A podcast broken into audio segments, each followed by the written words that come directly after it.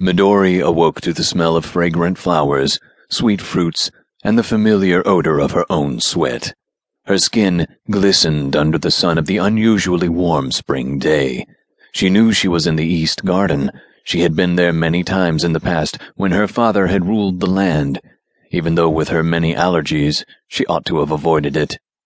Two women from the north had invaded her father's land by seducing the king and killing him. His body was never recovered, though most believed it had been fed to their dogs. Jay woke up woozy. The last thing he remembered was drinking wine with two quiet women from the neighboring village, one with straight blonde hair, the other with black curls. They had smiled as if they knew something that he had not been privy to. Then he heard dogs barking. They were somewhere in the distance, but coming closer and closer at a slow, steady rate. He caught sight of the dogs, four huge black beasts that might have been a special breed of hellhound. Guiding the ravenous pack were the same two women he had been drinking with earlier.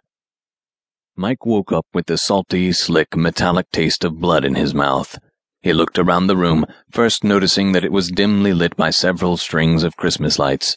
The lights hung around the headboard of the bed he realized he was tied to. Only then did he notice pain setting in. Upon surveying himself for damage, he found he was not only missing the pinky finger on his left hand, but that the neighboring fingers were crumpled into a grotesque, bloody claw. The sounds of chatter filtered in from the hallway. He heard women having a joyful conversation, but could not make out the words. As she struggled to understand why her attempt at suicide had failed, she noticed two women standing next to her.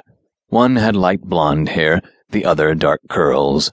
The blonde reached a hand out to Angie, who grabbed it. The woman's hand was soft but firm. Angie tried to pull herself up and stand, but her legs defied her, and she slumped back to the ground. Roots and twigs dug into her skin. The black haired woman approached. Angie extended her hand again, believing the other woman was also trying to give assistance. Instead, the woman gave Angie's hand a cold slap and grabbed a fistful of hair.